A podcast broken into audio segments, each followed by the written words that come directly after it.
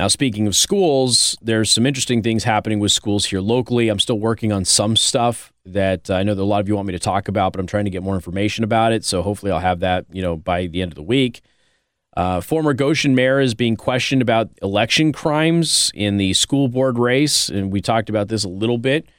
The Elkhart County Election Board is investigating a complaint that former Goshen mayor and current Goshen school board member Allan Kauffman, Democrat, committed election crimes uh, by actions that he took during a fundraising campaign for several school board candidates earlier this year. The issue revolves around essentially a money laundering scheme in which Kauffman was given money raised by a third party for a campaign from several donors, then made a lump sum donation in his name to multiple school board candidates that he was supporting, making it appear as if it were a private donation, um, but it wasn't. He also um, again is you know making it appear that all the money came from himself as a private donor. That you can't you can't do that. It's not how it works. Uh, we did talk about this before, and he admitted to doing it.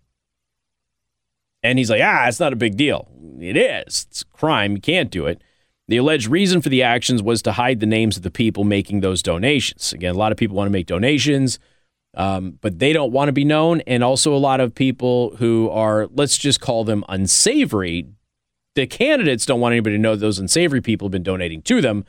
And so you give it to a third party, that money gets funneled through, and they're able to maintain their anonymity. So, as an example, and I'm not saying that this happened, I want to be perfectly clear, but it has happened in other elections. For example, you have a terrorist who wants to donate to a certain political candidate. But the terrorist can't donate to a certain political candidate without that being a major problem because that donation will be public. So, what the terrorist does is goes up to a buddy of theirs and hands them the cash and says, Do me a favor, make sure this gets into so and so's hands. And then that person, who is what we will call clean, they go ahead and give the money to the candidate and it just looks like the person who is clean gave the donation to the candidate, and the terrorist is completely anonymous. Nobody knows the terrorist was even involved. That has happened in elections in the past. Again, I am not saying that that happened in this case.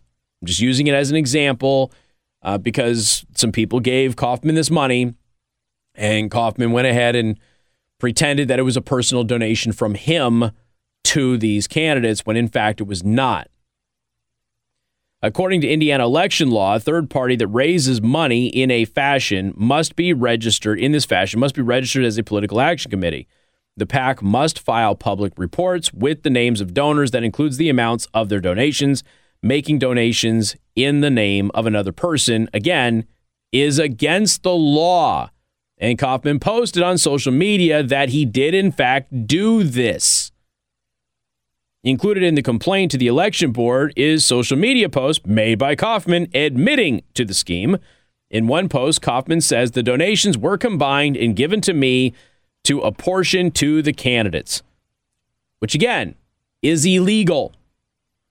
Also included in the complaint is a Facebook message sent from school board candidate Mario Garber in which he confirms the potential campaign finance crimes my understanding is that a large number of retired teachers and others donated to the cause.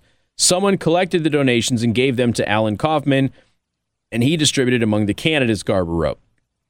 Now, according to the campaign finance reforms filed by the, or excuse me, filed with the Elkhart County Clerk's office, Kauffman made two large donations to school board candidate uh, Roger Nafziger, uh, his campaign, totaling nearly six $1,000. Now, according to the complaint, Kauffman is accused of making similar donations to other school board candidates as well.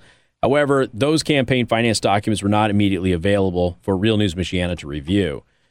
Um, okie dokie. So Kauffman was questioned by the Elkhart County Election Board.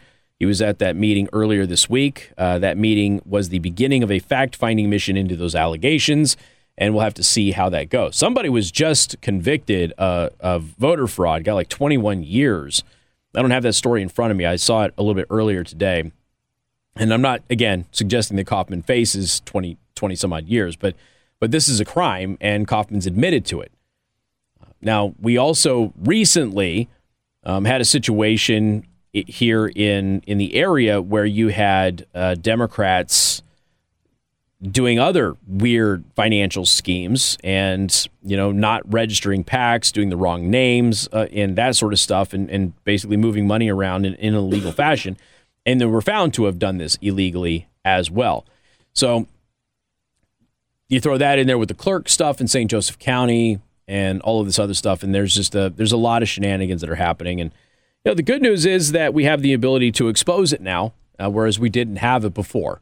Um, so luckily we have that ability now, and we can tell you all about it. Now it's just you know got to get the public to start paying attention to it, so that way the public can realize that hey, you got individuals here who are engaging in some shenanigans and steering elections and, and moving money around and, and that money is not supposed to be moved in those fashions it's all illegal and that would be hopefully upsetting to the general public which could adjust their voting behavior in the future and also adjust the behavior of right now the democratic party um, in this area at least to finally get people in place working for them and candidates in place working for them who will not actually be engaging in criminal activity We'll see. It doesn't always work. Um, places like Chicago, New York, and LA doesn't seem to work at all. But right now, you have the ability to make a difference in our immediate area.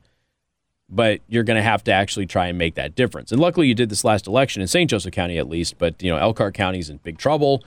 And for those of you in the Elkhart side of things, those of you on the Michigan border side of things, and I know that Michigan, you had some redistricting going against you and gerrymandering and that sort of thing. But uh, nonetheless, you're going to have to redouble your efforts. All right, we got more coming up. News Talk 95.3, Michiana's news channel.